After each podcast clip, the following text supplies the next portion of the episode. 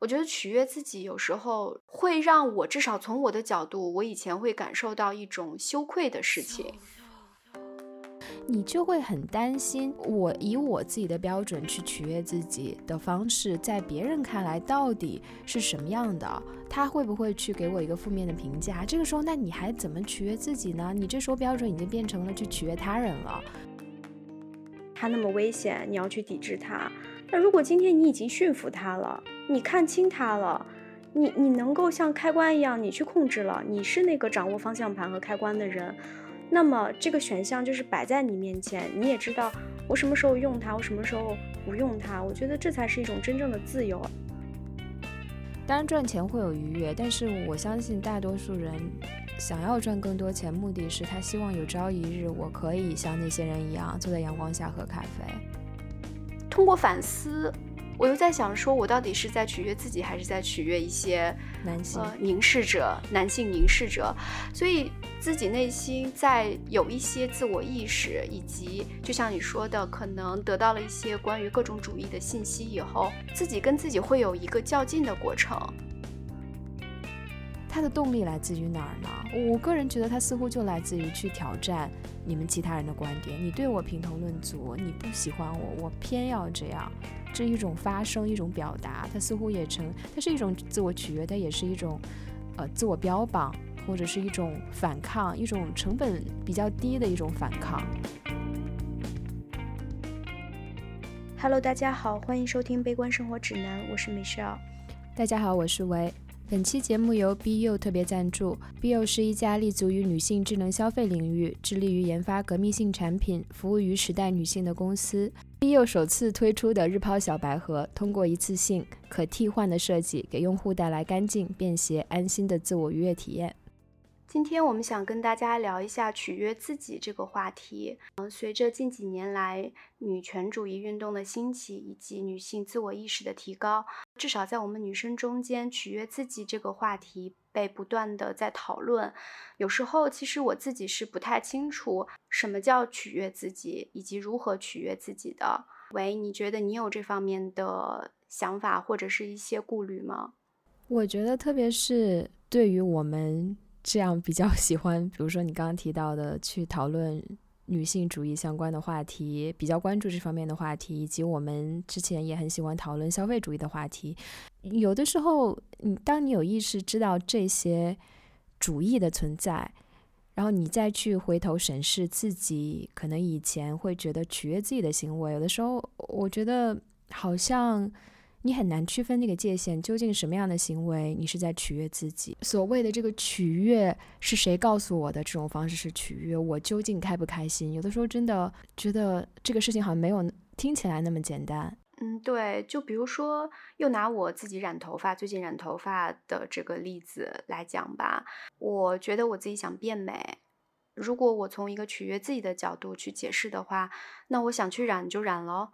嗯，可能我染的颜色，我剪的发型是一个特别符合大众审美的，甚至可以说是 用我们之前在播客里面讨论的，如果我现在今天选的发型是一个所谓的斩男风或者是好嫁风的话，可能我自己认为它美，我取悦了自己，但同时这个标准好像又是男权社会给的。通过反思。我又在想，说我到底是在取悦自己，还是在取悦一些男性凝视者、男性凝视者？所以自己内心在有一些自我意识，以及就像你说的，可能得到了一些关于各种主义的信息以后，自己跟自己会有一个较劲的过程。所以这会导向一个问题，就是我不知道什么时候自己才是真正的开心，就是建立在一种自洽的基础上的开心。哎，说实话，我觉得，比如说我剪了一个斩男的发型，我涂了一个斩男的口红，然后确实好像，哎，我我男朋友或者我约会对象跟我说你今天真漂亮，或者我周围的女性同事、男女同事都跟我说，哎，你今天看起来特别的精神，嗯，挺好的。那我是真的开心呐，对吗？就不管这个标准是谁给我的，我这个开心真的是实实在在的。但只是我们经常去讨论这种主义什么的，其实它可能是更大的一个一个范围，或者更更深的一个呃逻辑或意义层面上，我们去看它比如说你你可能说它是有毒的，但我我觉得就是当我这这套标准，其实它是对于很多人来说都是内化在我们内心的标准。大众，你周围的人觉得你漂亮，那个确实是开心。甚至买东西，我觉得我我之前其实我们讨论消费主义，包括最开始接受这个概念，还有一些什么极简主义啊等等等等，我真的是就是勒紧裤腰带，真的是很少很少消费，大概过了两三年，但是我最近又开始。我觉得我不知道这个是不是报复性的消费，我会疯狂的买东西，但我会感觉到真的是开心，就是那个开心真的不是假的，消费真的让我快乐。然后别人觉得可能觉得我我穿的怎么样，或者觉得我漂亮，也真的让我快乐。我觉得这些快乐是真实的。所以个体的快乐是真实的，但是个体形成群体，群体的对于某一种标准、某一种审美标准、某一种生活方式的。盲目的追逐，可能它会反映出一些社会问题，或者说从一个比较宏大的历史的角度去看，它可能会有一些价值的反馈，所以可能会有一些社会学家、批评学家，呃，从其他的比较学理的角度去对它有一个反思。但是我也确实认同你说的，从个体的角度来讲，买东西让自己。打扮得更漂亮，更被大众所接受，确实是一种实实在在的快乐。对，但是呢，我又在想说，对于我们，尤其是在中国的很传统的教育环境下成长出来的这一代，包括就是就拿我自己的这一代来讲，其实取悦取悦自己这件事情，我觉得并不是一件很容易的，或者说很理所当然的一个事情。我们从小被接受的那种被被教育的或者被灌输的很多的理念是说，我们要抑制或者是延迟自己的享乐，而是去更多的让周围的人、你的家人、你的亲人、你的朋友、你的长辈、你的晚辈去开心快乐，就是服务于他人，然后压抑自己。似乎取悦自己是一个排在后面的。如果你能够舍弃自己的快乐而服务于他人，那么你才是一个在道德上高风亮节的、被大家所褒奖的、被社会所认可的。我觉得取悦自己有时候会让我，至少从我的角度，我以前会感受到一种羞愧的事情。嗯，如果我做一件纯粹纯粹就是为了让我自己开心的事情。即使这件事情可能没有影响到他人，那么如果它是一个会被他人发现的事情，我可能会有一种不好意思。我不知道你有没有，当然这可能也是根据具体的事情，我到底做了什么来区分的。只是说整体上，我对于取悦自己这个事情是不习惯的，或者是陌生的。我我觉得如果把这个放在不同的代际、不同的 generation 去看的话，我觉得似乎是年轻人一定会比之前的人、年纪大的人。更知道，或者是更容易接受去取悦自己的这个概念。你说被他人发现之后，你可能会有羞愧感，这个心理会不会是因为是因为他人的评价？比如说，我今天我就是想打扮的特别漂亮，我以我以前都不修边幅，我今天就是打扮的特别漂亮，我就觉得这样让我自己特别的爽。我给自己什么烫了个头，化了个妆，穿了新衣服，穿了高跟鞋去公司了。那这个时候我会不会？害怕的，我感到羞愧的是周围人对我的评价。他们会评价：哎，这人怎么了？他是约会还是嗯怎么样？什么他自以为长得多漂亮，他还穿成这样？会不会怕的是这一部分在？那如果没有人看到的时候，你你自我取悦的这些行为没有被别人发现的时候，或者别人看不到的时候，那你会不会感到羞愧呢？我觉得，当你把取悦自己是一件要排到后面的，取悦他人或者是利他这种概念是更高级的，这种道德的枷锁，或者是某种很深层次的那种理念特别内化的情况下，你你即使在一个没有他人在场的情况下，你可能还是会内心会冒出一丝丝的自我评价、自我自我批判吧。就是这个东西有时候成为了你的一种下意识。因为你把自己可能禁锢的太死了，归根结底，我们怕的是他人的眼光、他人的评价。对我，我觉得其实讲到这里，我就想到自己在西方生活，可以深切的感觉到这边的整个的文化，关于你先照顾自己的这一点，真的跟我们文化里是不太一样的。或者是你想要什么，你你就可以直接说。比如说大家去聚餐，比如说公司聚餐，比如盘子里剩了一块肉，我一定会拿着这块肉，我四处让别人夹。那可能我心里想吃这一块，我也绝对不会夹。但是我会发现。这边很多人就会直接夹走，他想吃他就最后他就会夹走，他不会在乎这是最后一块。我觉得我就会特别的有顾虑，我就会觉得最后一块被我吃了，真的是有点不要脸的一件事情。说实话，但我看到别人夹走了，我又觉得，哎，这有什么呢？对吧？那想吃就夹呀。既然别人问我了，我想吃那我就夹，甚至没有人问，也有人会直接就夹走，他们也不会先问先问别人一圈。所以有的时候。我会觉得很惊讶，有的时候我又会觉得，哎，这样他们这样的做法是不是有点自私？他们为什么只剩最后一块了，没有照顾一下，问一下其他人？这五个人坐在这儿呢，你就把最后一块夹走了？我觉得我们文化里面对于这这一方面的这个要求确实是更高的，跟西方文化比，就包括。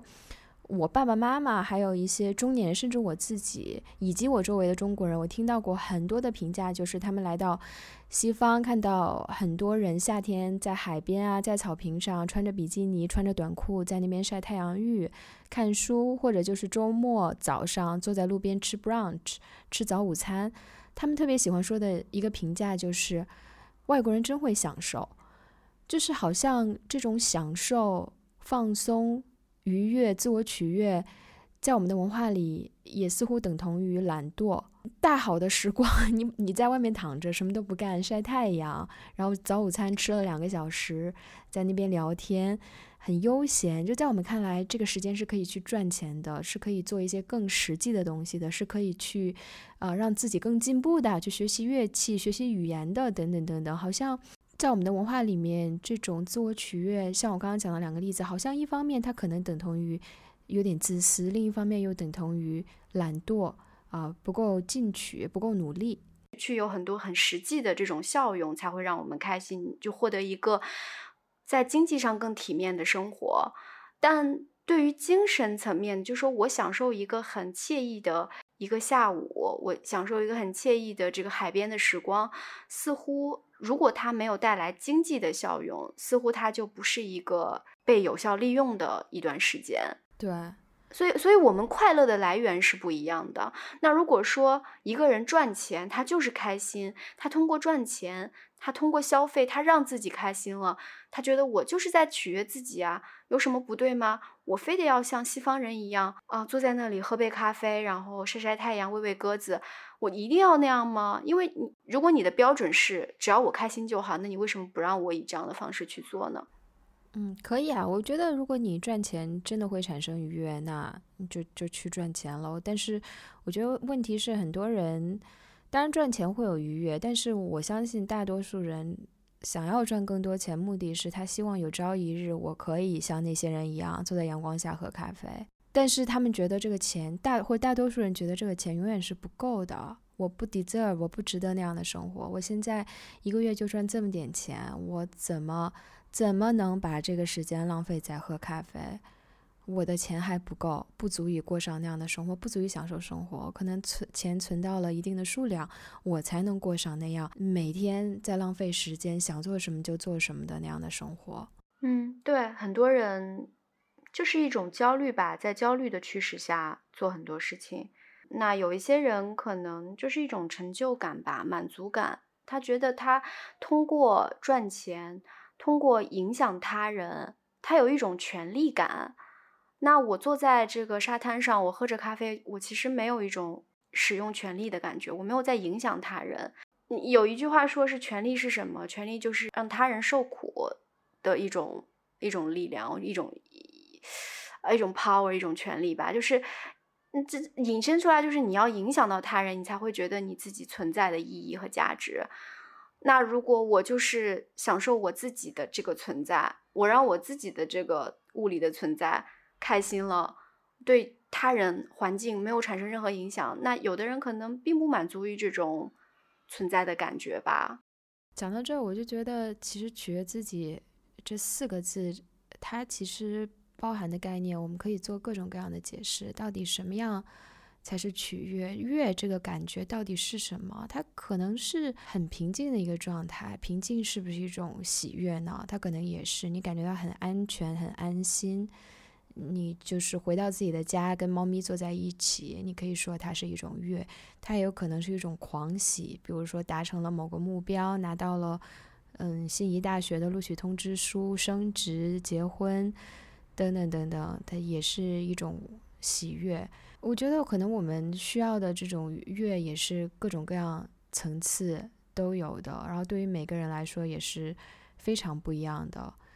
然后每个人可能也都需要花非常多的时间去探索，呃，这样的喜悦。我记得我们以前也聊过，你曾经说过，就是好像在一种狂喜之后会有某一种失落。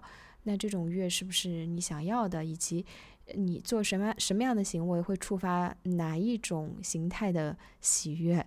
我觉得好像都是我们一直在探索，然后也会一直在改变的这样的一种一种状态。对，我觉得每个人在不同阶段，就是得到那种喜悦的感觉，可能方式都不一样。嗯，可能你年轻的时候需要跟一群人朋友出去唱 KTV 通宵、派对、喝酒，呃，参加很多的聚会，在人群当中啊左拥右抱围着，享受那种 真的是被关注的喜悦。但到了一定程度，当你年轻时候，可能你很难去享受说一个人独处的喜悦。但最近几年，我觉得就像你说的，跟猫咪相处，一个人就有时候打扫卫生，听着音乐，一个人在家里面待一天，我都会觉得好满足。这种喜悦可能是我以前没有体会到的。以前我觉得我只要有空闲的时间，我就想出去。对，我觉得我在人群中有观察到一个现象，我觉得在一个集体里面，有的人他会非常在意别人的感受，他说什么话，做什么事情。可能都会想让别人开心，甚至你会觉得你观察到他的这种行为模式，有时候你会觉得有点不舒服。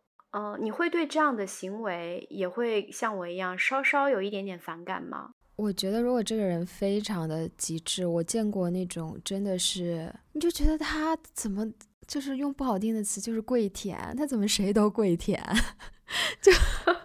就是你自己究竟想要什么，他永远都不说。他就是别人只要对他提出要求，他一定就要去做。他们特别怕别人失望，这个可能在心理学上也是一个蛮流行的词，就是 people pleaser 嘛。大家都说我是 people pleaser，我很喜欢 please others，我很喜欢讨别人的喜欢，让别人开心。对，其实我想深入讨论的一个问题就是，为什么我们不喜欢，或者说至少我们两个。在一起讨论这个问题的时候，我们发现我们都对 people pleaser 不是很喜欢。我们为什么不喜欢？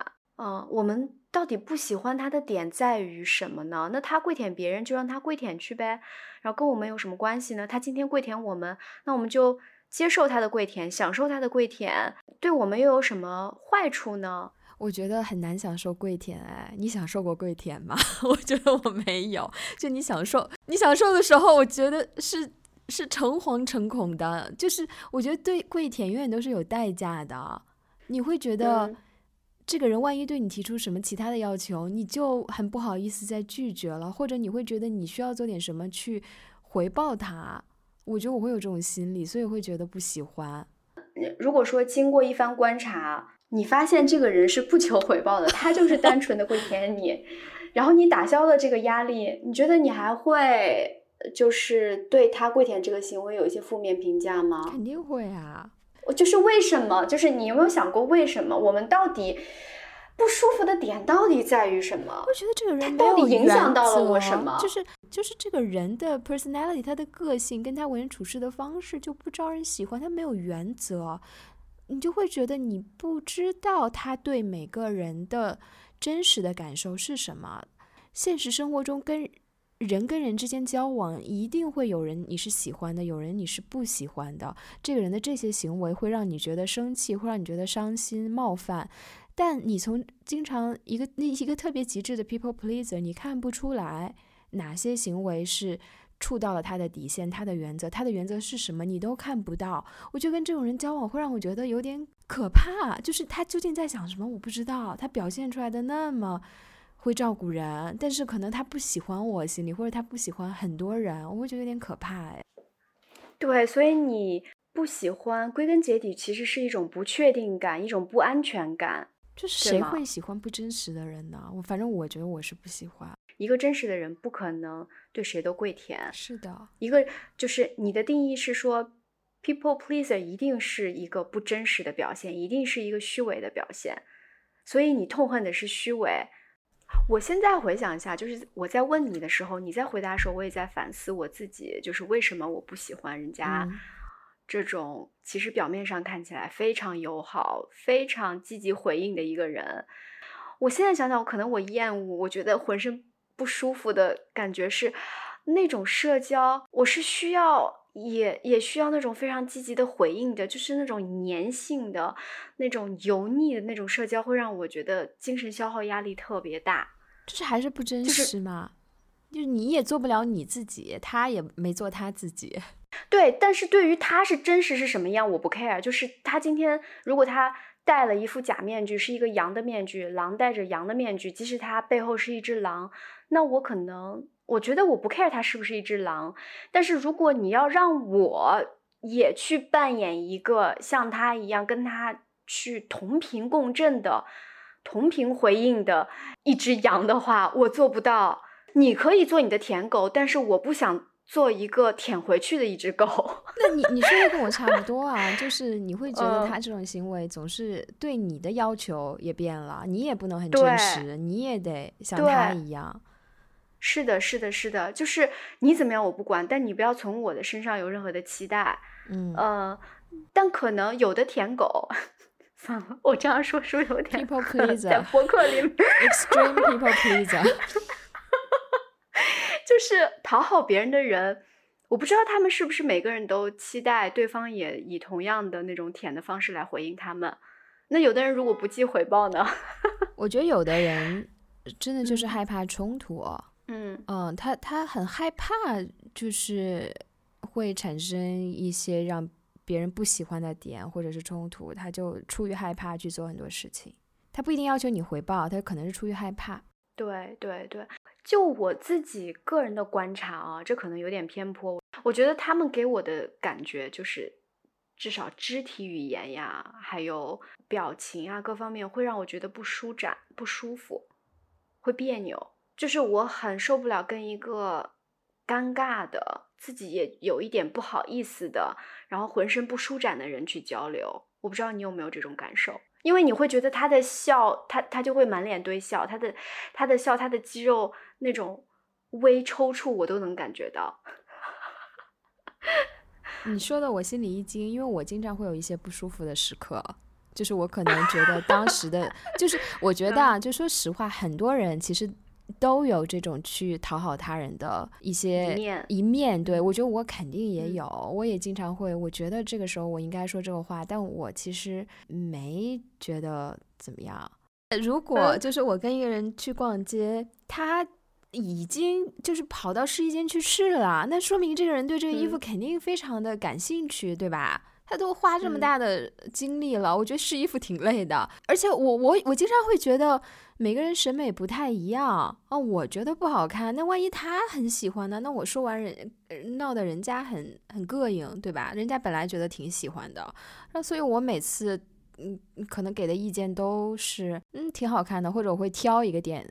夸，比如说，哎，这颜色挺挺亮的，或者是，哎，这个领子设计挺独特的，我就会这么说。然后有的时候，特别是跟一个人非常不熟的时候，我就会越不熟，我就会越说讨好的话。有的时候我会觉得自己说的非常的别扭。所以你刚刚说那个例子，我就会在想，哎呀，别人是不是其实都能看出来我当时那种不舒适，我那种假惺惺逼自己说出那个话的感觉。哎，但我觉得，就我观察，我觉得你每次说这样话的时候挺自然的呀，就说的特别自然，特别真诚。就是 please 别人已经 please 出了一套技巧，现在看起来已经非常真诚。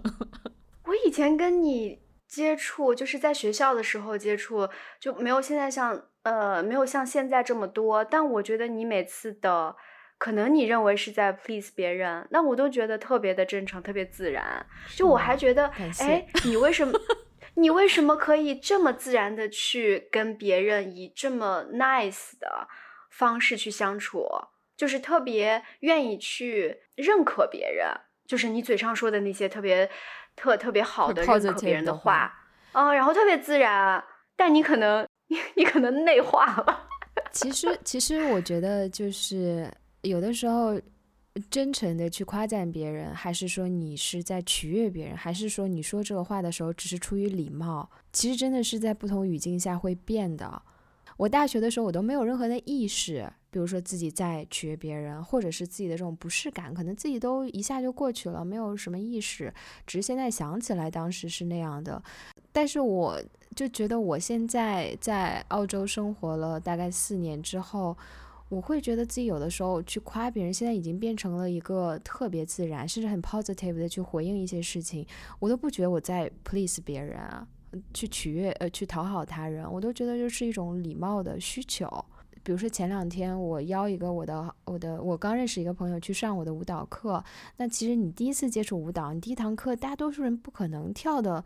多好多好，对吧？但是我就会去跟他说，You did great, you did a great job，然后什么鼓掌，什么 awesome，太棒了，你今天嗯跟的特别的棒。我会说很多这样的话，但是我会觉得这真的是一种周围的文化对我的一个影响。我以前可能不会这么说，我以前可能就哎那就上完，大家讨论一下当时哎这个动作我都跟不上，就很尴尬。甚至我记得我当时跟你说，我不是参加一个舞蹈的一个表演嘛，其实我觉得我们跳的并没有很好，然后大家的动作也没有抠得很细，然后练的也不是很齐。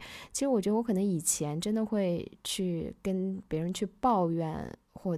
怎么样？但现在就是，或者起码当着这些人的面，我都会，大家都会说，都会鼓励对方，就是说，嗯，你这个演出一定没问题的，只要我们什么尽力了，就是最好的，等等等等，就说一些让别人觉得非常舒心的话。但我现在都不会觉得我是在取悦别人，我就觉得这是好像一种社交的需求，或一种礼貌，或者所有人都在做，你这个时候你也得这么做的一种一种压力。所以我觉得这个你你去变换语境的时候，好像是不是在取悦他人的这个标准也会跟着他去调整？嗯，对，我我觉得确实是这样。但我自己的一个体会是，啊，我目前生活的一个环境，社交环境是大家表达是没有这方面的 awareness 的，就是你会发现大家的。对话里面没有润滑剂，没有这些润滑剂，非常消极，是吧？首先，我觉得是两个方面的问题，一是非常大家非常愿意或者是非常想要去表达自己的意见，即使可能他们的意见不重要，这只是人家个体的一个选择。嗯，就像你说的，每个人的审美不一样，每个人想要让自己呈现的状态不一样，那其实。在这个人做这件事情的时候，他可能并不需要他人的意见。但是我我的观察是，在我生活的环境里面，目前好像大家每个人都觉得自己的意见可重要了呢。只要有自己的，只要自己有一点点的看法，一定要表达出来。这一点是我觉得我有点不舒服的地方。可能我现在的状态是有点吐槽，跟你在吐槽。嗯，而且就是往往。大家表达出来的意见都是相对负面的，这让我觉得有点不舒服。其实我呢，我我我不觉得我是一个特别愿意去夸别人、特别愿意去讲特别多正面内容的我有的时候夸你，你就会说我假，你就特别喜欢揭穿我。对，你就说。首先我很不习惯，就是我我真的很不习惯，就沉浸在被所被好多人夸，就是夸奖当中，会让我觉得就是有一点。不知道该怎么办，就是我我唯一的那种让我觉得舒服的回应，就是我顶回去，我说，哎呀，可可可别夸了，或者说我才不信呢，可得了，就是对我好像只有顶回去，我我只有否认别人的夸奖，我才能让我觉得好像有一种舒服平衡的感觉。回到我刚刚讲的，就是说我其实自己检讨，我发现我自己不是一个善于给别人正面回应的人，但。我觉得在成长过程中，我也意识到，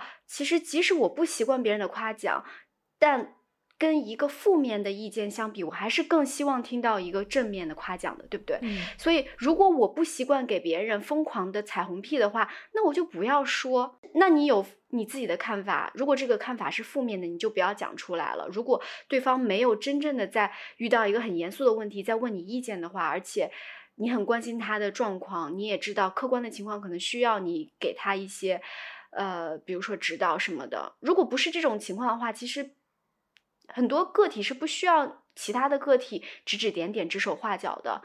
所以我自己是有时候有意识去告诉自己，不要总把自己负面的意见去讲出来。但是我周围的那种环境，我觉得大家特别愿意，大家没有那个意识，大家就是，哎，你今天穿什么，我一定要点评一番。而且如果这个点评是负面，他们不会去收着，他们就是噼里啪啦就倒出来。嗯这个让我会觉得有一点点不适应、不舒服。我觉得这个真的也跟像你前面讲的，就是取悦自己之后，你被他人发现了。那个感受是一样的，就当你周围的环境是这样，大家都非常喜欢去发表一些意见，而且他不会像你说的去加一层润滑，他会挑一个比如说比较积极的一面去夸你的时候，你就会很担心，我以我自己的标准去取悦自己的方式，在别人看来到底是什么样的？他会不会去给我一个负面的评价？这个时候，那你还怎么取悦自己呢？你这时候标准已经变成了去取悦他人了。就举个例子，我最近打鼻钉的这个事情，我觉得我在国内绝对不敢打。如果我还在国内，我在律所工作，我觉得老板甚至可能就是说你这个不太好，你这个见到客户，客户怎么想？客户觉得能信任你，你你这个样子的律师吗？这是我脑补的啊，但老板可能不会这么说。但我觉得可能，呃，以我以前的经验，我觉得是非常有可能的。甚至老板不说这么严重的话，周围的同事可能也会有各种各样的评价。呃，我就会觉得很害怕，我就觉得呢，这个事情还是不要做了。但我现在可以做这个事情，我相反会觉得周围的人真的没有人对我评价，大家看到了可能也当没看见，或者就说一句：“哎哎，你这个鼻钉挺闪的，疼不疼啊？”就没了，就不会有太多的让我觉得我做了一个很很很让别人去 judge 我，或者一个不太好的选择的那种感受。对呀、那我之前不跟你讲过吗？我脖子上的这个纹身，我是在三十岁的时候给自己做了一个留念，做了一个纹身，然后从来没有任何人，我还发在 Instagram 上面，我还发在一些社交媒体上面，从来没有人就是去说你这个如何如何，就好像说你这个很滑稽呀、这个图案就是像一个就是开个玩笑说一个什么比喻，然后这个比喻背后有一种讽刺，有一种滑稽的感觉，会让你觉得不舒服，从来没有这样的评价。但是目前的环境就是大家会以一种戏谑的方式说你这个图案有点像什么什么什么，然后哈哈哈在那边笑，嗯，然后我会觉得很不舒服。其实，肯定的，因为纹身是要不要纹身，纹在哪里，纹什么图案，其实是非常非常个人的。嗯，对不对？为什么很多人愿意把纹身纹在一个相对私密的地方，不被他人发现？其实也是避免让他人去 judge 自己一个非常个人化的一种选择。现在我纹在脖子这个地方，可能我穿一个稍微低领的衣服就会显露出来。我觉得，在一个相对来讲开放包容的环境下，大家如果有这样的一种 awareness 的话，你看到可能就是不去评价，或者说，哎，我注意到了你这个纹身还蛮特别的。如果你没有更好的，对，如果你没有一些更好的词语和表达去输出的话，那你其实就点到为止了就可以了，对吧？但我收到的评价就是大家哈哈一笑，就说啊。就是会把这个形状去搞笑化，然后去描述成一个会让你觉得这个里面有一丝丝的不认同的感觉。嗯，明白，因为他们不觉得这个事情是一个很私人化的东西，嗯因为我我觉得就就是往大了讲，就是不尊重他人很个人个性化的表达和个人化的选择，对，然后另外就是对自己的意见好像很自信，就是觉得我需要去发表意见。那为什么会这样？真的很奇怪。我觉得在这种环境下，周围的人都很喜欢发表他对你的一个选择的意见。就是我们今天谈的主题，这种自我取悦，你真的很难做啊！你你怎么做啊？你你的标准会被各种各样的人去 judge，去评头论足。那你的标准，你取什么是让你自己开心的事情，你可能已经不知道了，因为你最开始做了一个让你开心的选择，你暴露于这种公众之下，大家对你评头论足，你之后肯定会调整自己的标准。长时间来说，你根本就不知道什么是取悦自己了，你可能更愿意去做一个让别人评价你更积极的这样的一个选择。这个选择是不是让你自己愉悦的，你可能已经不知道了。或者说，那我以后只要是取悦自己的偷摸来事情。我都是全都是在非常私密的环境下进行。那如果社会上大多数人都是以这样的标准来要求自己的话，所有取悦自己的事情都成为了一种禁忌。那么，那有一天可能这世界上就没有取悦自己的事情了。那谈到禁忌，其实，在我们文化当中，什么东西其实是最大的禁忌呢？我觉得可能是性了，尤其是女性的性。女性的性快感这件事情，好像当然现在好很多了。我觉得现在好很多了，但以前可能性快感这个东西都是以男性为中心的，以男性视角为出发点去看的。女性在性的过程中获得愉悦这件事情，好像不是她的目的。就是性对于女性来讲是一个服务男性以及生育，好像你不需要从中得到什么快乐。对，我觉得从社会文化角度讲。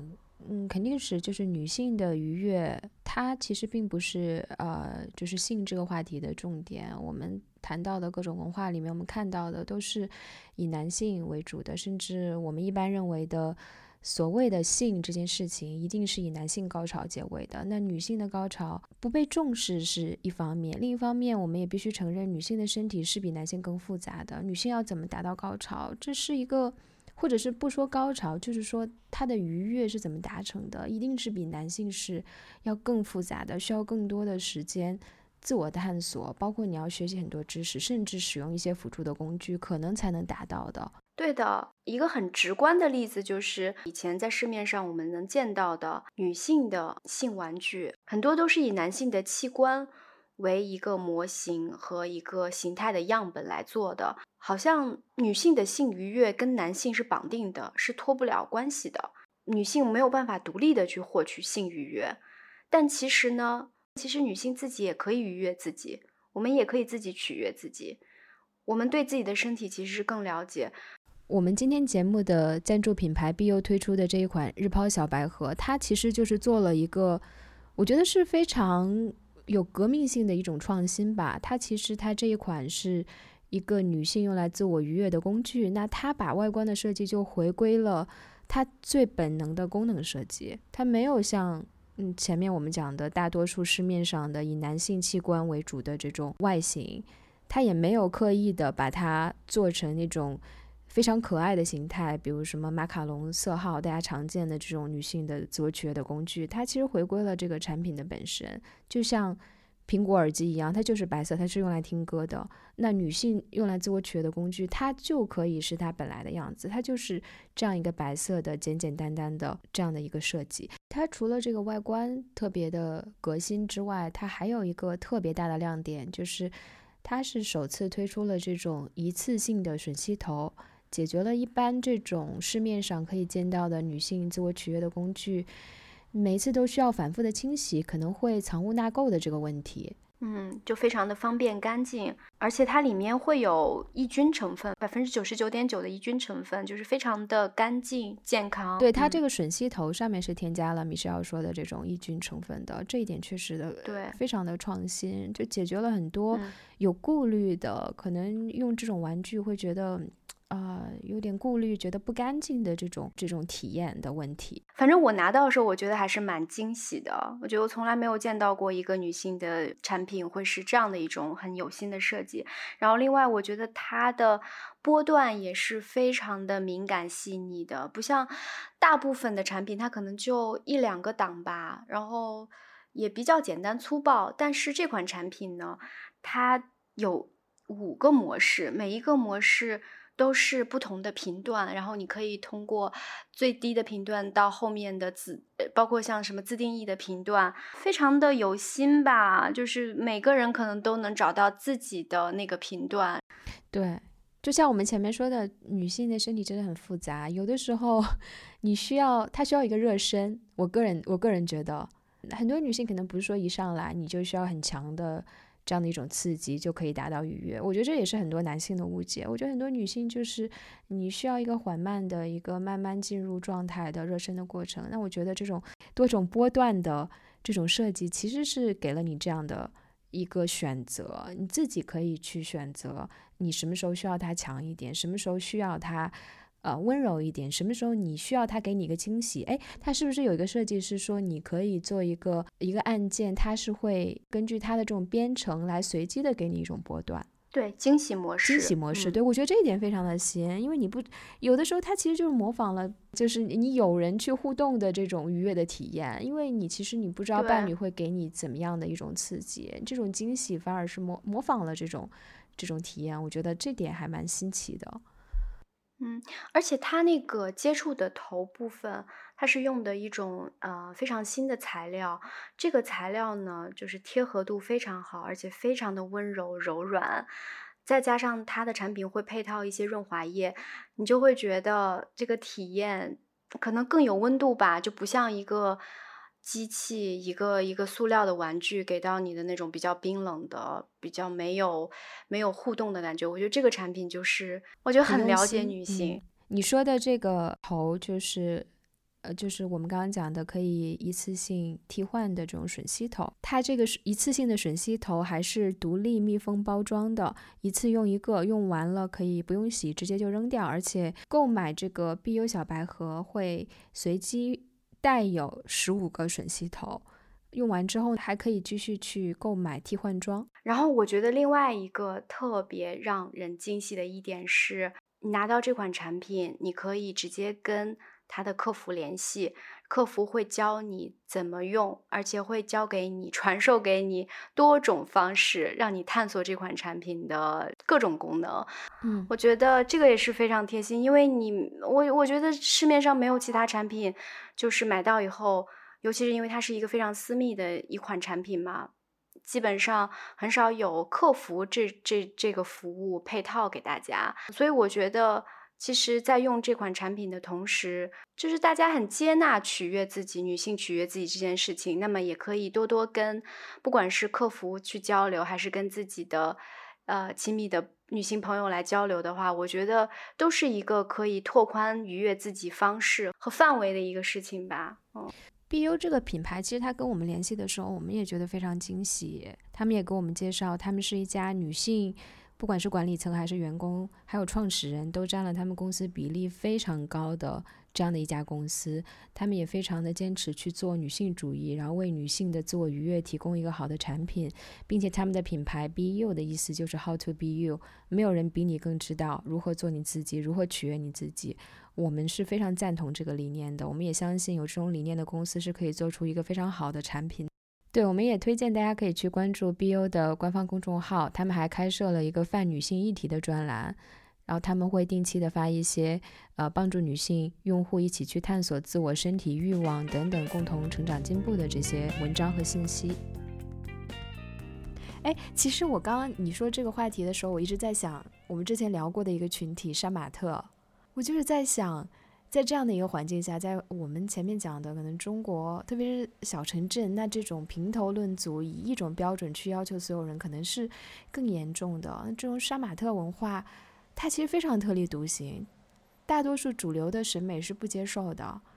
那他们，你说这种取悦自己的精神，它的动力来自于哪儿呢？我个人觉得，它似乎就来自于去挑战你们其他人的观点。你对我评头论足，你不喜欢我，我偏要这样。这一种发声，一种表达，它似乎也成，它是一种自我取悦，它也是一种，呃，自我标榜，或者是一种反抗，一种成本比较低的一种反抗。另外，我觉得杀马特它是有一个群体背景的，它是有一个文化背景的，在杀马特的群体里面，他们找到了彼此，然后他们会认为，对他们会认为，在他们群体的那个。标准之下，标准之下，这样的表达是非常酷的，是非常潮的，是非常时尚的。是的，所以这种得到群体的认可，这种认可会给人带来特别大的满足感。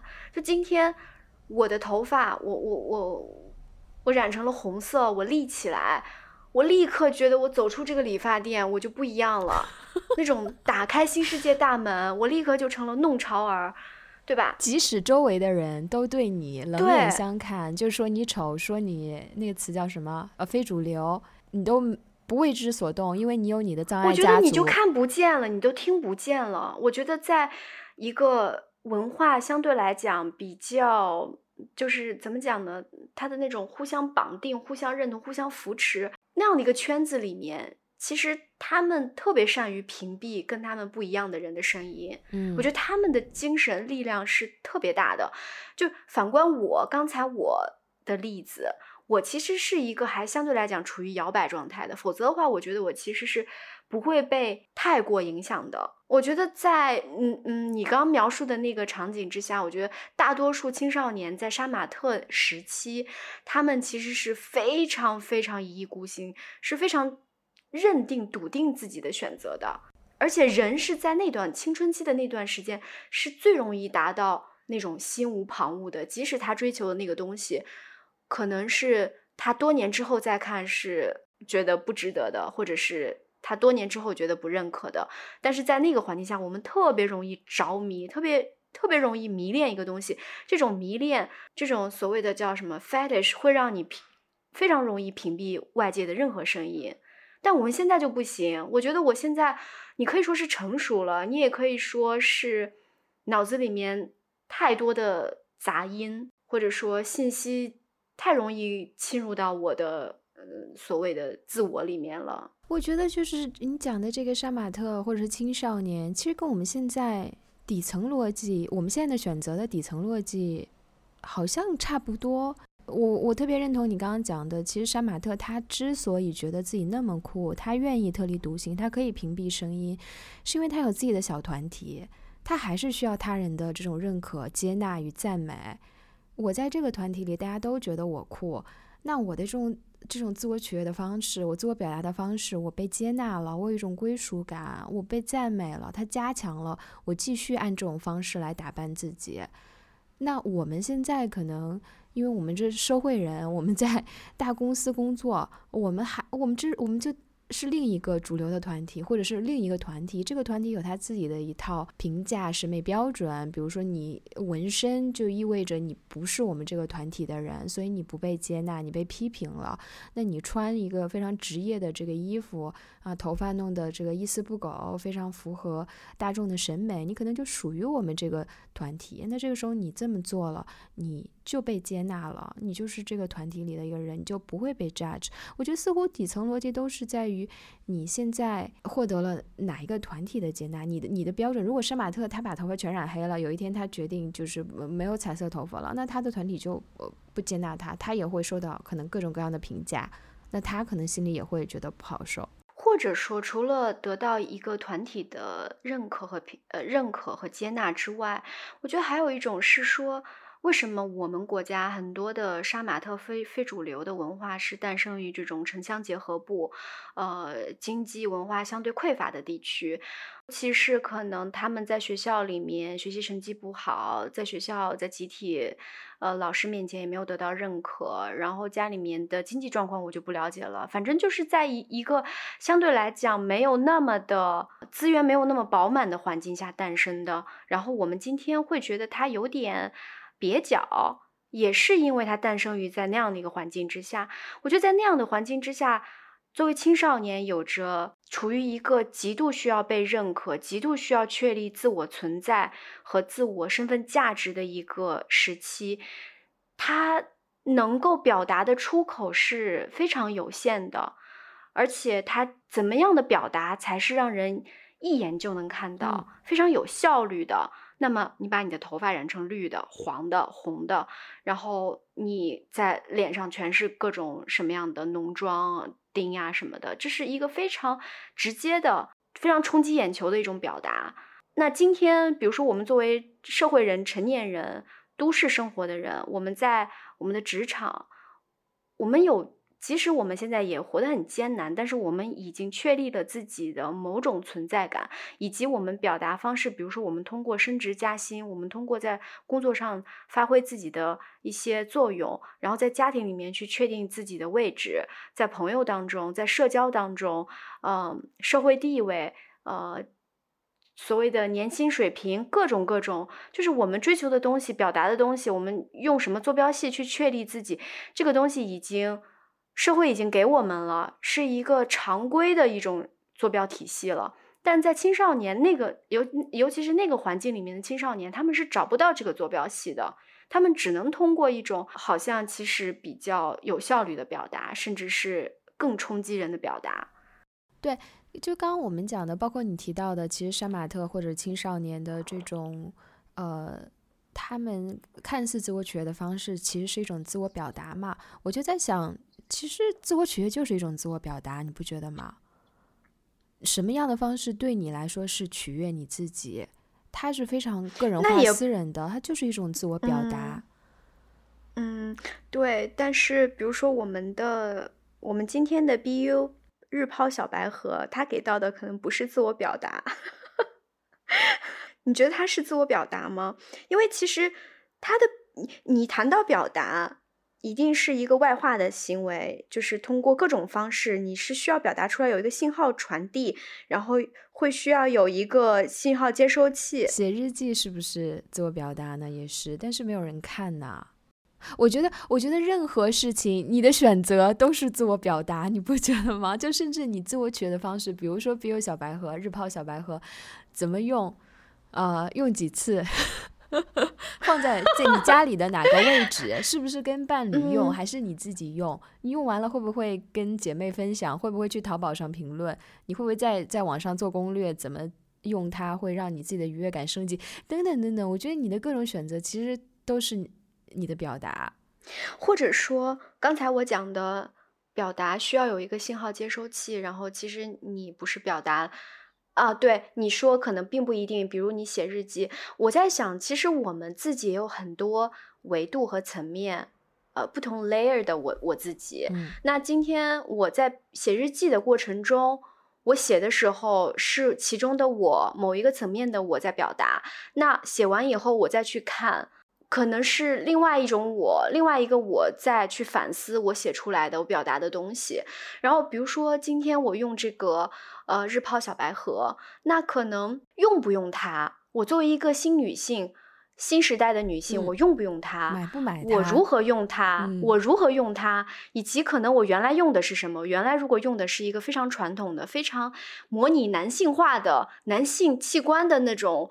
一个自我取取悦的工具，然后到今天我用了日抛小白盒，BU 的日抛小白盒，那这个转变是不是也是一种自我意识的一种确立，以及自我意识的一种发展？然后我就觉得我自己其实在这个过程中有进步，就是我更了解自己了呀。我觉得是，我觉得你的任何一种选择，自我取悦的选择，其实都是一种自我表达，没有东西不是自我表达的。就就像你说的，你你女性意识的增长，你了解了女性主义等等等等，你可能因为这个原因，你去你想要购买这样的一种工具，我觉得这也是一种自我表达嘛，对吧？对，而且就是虽然这件事情很私密，但我观察下来，我周围的很多的女性，如果女性朋友，如果她们的关系达到一定的亲密程度，我觉得她们是非常愿意去给对方去分享这种。取悦自己的方式的，甚至成为了拉近彼此距离的一个一个方式。我觉得这种分享似乎是在分享一个产品，但其实是在分享一种理念，一种自己的价值体系。我认为的自我取悦是什么？我认为今天日抛小白盒的这种吮吸的设计和材料的设计，和之前的相比，它就是更能更了解女性，更尊重女性自我的需求。Anyway，我觉得可能任何事情可能都不是绝对的私密吧，哦，即使即使性这件事情，嗯，对。然后我其实刚才你在提到你在澳大利亚生活了四年，然后你观察到的可能英语环境下、西方环境下，大家大家的表达，呃，你可以说是更圆滑，但你从另外一方面去解释的话，其实是让这个社会的戾气没有那么重，然后让大家彼此的相处会更舒服，对吧？而且更尊重对方的这种个体的选择。对，但但你从另外一方面想的话，他们其实就是，如果我们把这种行为简单的去解释成一种我其实想让他人开心，那么反过来讲，其实西方人是更懂得取悦自己的。哦，他们更愿意去夹走那最后一一块肉，他们更愿意去，嗯，我行我素。那么在这中间是怎么达到平衡的？就他们为什么一方面又能尊重自己的喜好，取悦自己，就是完全我我我不觉得 shameful，或者是我不觉得我需要向任何人道歉，因为我取悦自己的行为，但同时我又照顾到他人的情绪，我又让他人跟我相处的过程中是愉悦、满足的、舒服的。我觉得这两点其实是相互影响的关系。在这个社会上，如果人人就你讲的这种戾气没有那么重，呃，没有人过，或者是大多数人不会对你自我取悦的选择，呃，自我愉悦或者自我选择表达等等等等去做一个他自己自以为是的评价，这个时候你就是更 free 啊，你就更自由。你因为你你知道你的这种选择跟表达，没有人会对你有过多的评价，所以你想做什么选择，其实你是更自由的，相对来说是更自由的。哎，我觉得他们在这两者中间，就是无论他们是在做自我取悦，还是让别人觉得开心，这两件事情其实他们都是在维护一个边界。嗯，就是我今天，就我说我有我有一你也别管我的。对对对对，我通过呃不 judge 别人，我通过让别人觉得舒心，同时我是在传达一个信号，或者说我在维护这个社会的某一种潜在的规则，就是别人的事是别人的事，别人开心就让别人开心，怎么做，我不需要去评头论足，我不需要去指指点点。那么反过来，那我得到的一个反馈呢，就是说别人也同样以这样的方式来对待我，所以其实大家互相有一种默契和不成文的一种约定。就我们前面聊这么多，感觉就这种自我取悦的标准，好像和这个你周围周遭的这个环境，以及他人的评价，甚至某一个团团体对你的这种接纳等等，好像都是分不开的。甚至是我们前面最开始开头讲到的各种主义啊、消费啊、商家等等给我们灌输的各种标准，就各种各样的影响，导致了我们形成了一个我们认为是自我取悦的某种标准。但我们同时又知道这些标准是受到了非常多外界的影响。那在这种认识的前提下，我们究竟要怎么去找到那个让你真的觉得愉悦的自我取悦的方式？我觉得很难，是一个很长的过程。首先，我觉得如果你一旦意识到需要取悦自己，你需要去做这件事情的时候，你的材料是非常有限，你的信息只能从现有的社会给你的、你你生活的环境里面，大家给到你的既既有的那些方式去开始。但是我相信。取悦这个东西就跟你多巴胺分泌一样，你做一件事情久了，那个多巴胺分泌肯定是会降低的。慢慢慢慢，在你跟自己相处的过程中，你为了达到一个更高的、更多的愉悦程度，你就会不断的去探索，我还有没有其他的方式，我还有没有更好的方式，我是不是可以现在换一种评价体系。或者换一种方式，就是我觉得在这个过程中，一定是夹杂了很多的自我探索的。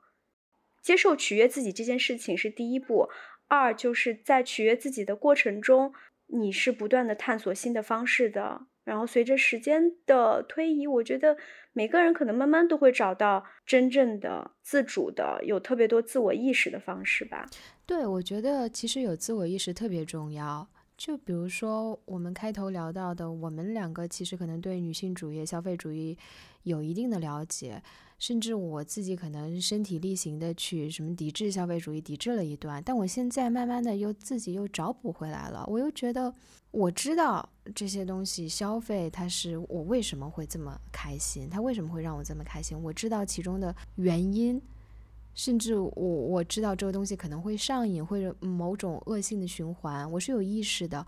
这个时候我再去买一个东西，我觉得就是那个感受是不一样的，跟你没有意识的去做这个事情，你只是觉得开心，你不知道这个原因是什么。我现在我就是想让自己开心一下，我就买了一双鞋。我知道这是什么消费主义的圈套，我就愿意自己往里面跳，是我自主跳进去的。那个感觉跟你不知道那是个圈套，你在里面自己还挺美的那个感觉，我觉得是不一样的。我们我们之前也聊什么穿衣自由啊，女性怎么样？我们当时还讨论说啊，那我们既然知道这个是直男的审美，那我们到底还要不要去穿好嫁风？我现在的感觉或者我现在的做法，可能就是我今天要去约会，我就愿意穿的取悦这个男的。我我知道我在取悦他，那我偏要这么穿，为什么不行？对吧？就是对我可以去做一些好像看起来不女权的东西，看起来是落入消费陷阱的东西，但是我是自愿的，就是我也知道这个东西我是随时可以停止。我知道我自己做这件事情的目的、原因等等等等，似乎你自己还是有更多掌控感。你随时可以去停止它，你随时可以切换频道，你随时可以去从这个中中间去跳出来，再跳进去，等等等等。我觉得有掌控感，似乎是也是自我取悦的一个一个方式吧，或者我觉得自己在成长的一种方式吧。对，我觉得有时候祛魅吧，我觉得有时候是一个祛魅的过程。如果这个东西，你总觉得它就像毒品一样，它可以给你极大的喜悦，然后它的那种极叫什么极乐，会让你一下子上瘾，所以你对它产生了特别多的恐惧，你才会想着它那么危险，你要去抵制它。那如果今天你已经驯服它了，你看清它了，你你能够像开关一样，你去控制了，你是那个掌握方向盘和开关的人，那么这个选项就是摆在你面前，你也知道。我什么时候用它，我什么时候不用它？我觉得这才是一种真正的自由，而不是说自由就是把一切对你可能产生负面影响的东西都排除掉，让这个屋子里面是空空如也的。那么你一定是会面临一个非常匮乏的状态的。呃，然后有一天可能这个东西再以某种形式卷土重来的时候，你可能回到了那个难以抵制的状态，甚至会比当初更疯狂，就反噬了，就会被反噬。我觉得。给你一天的时间，你去做一些自我取悦的事情，你会选择哪些事情？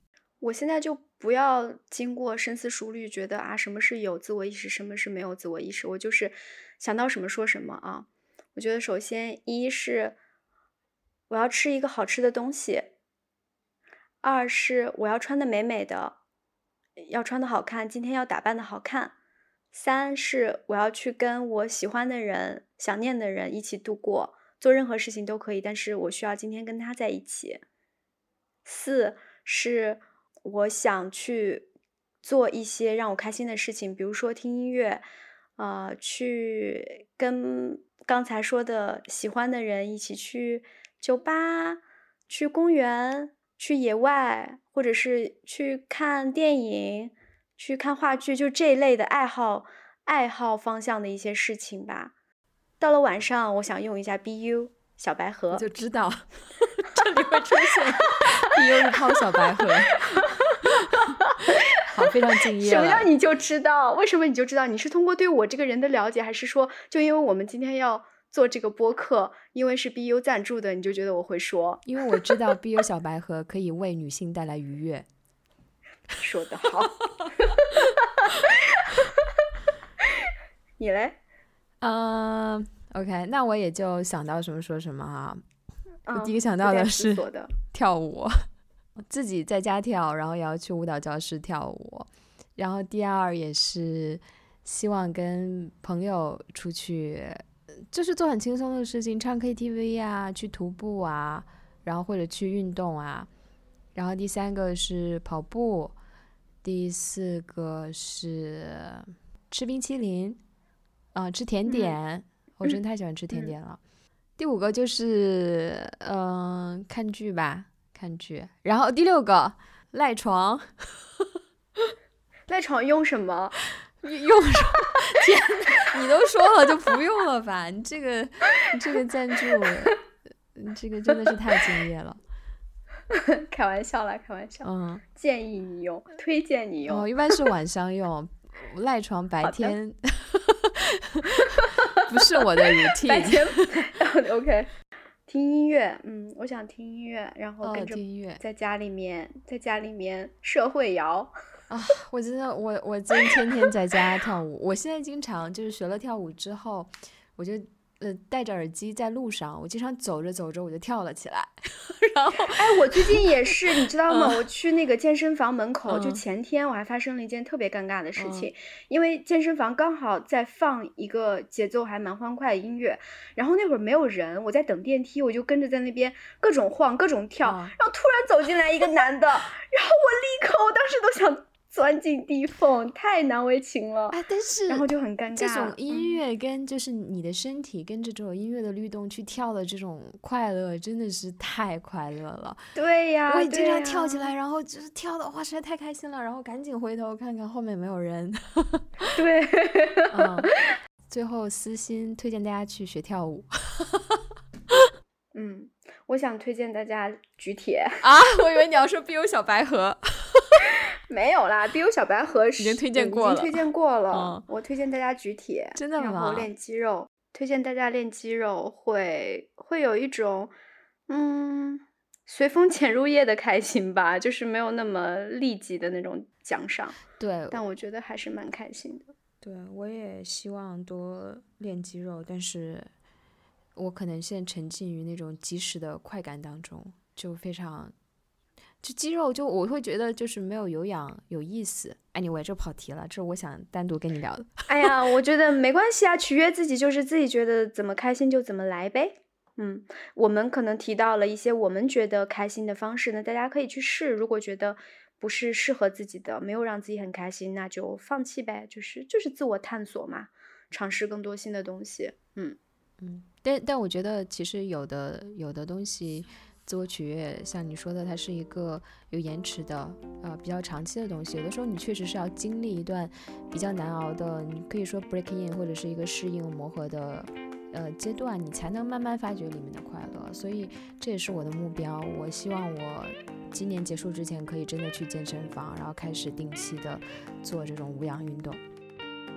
好的，我们一起，感谢 BU 队这一期节目的赞助。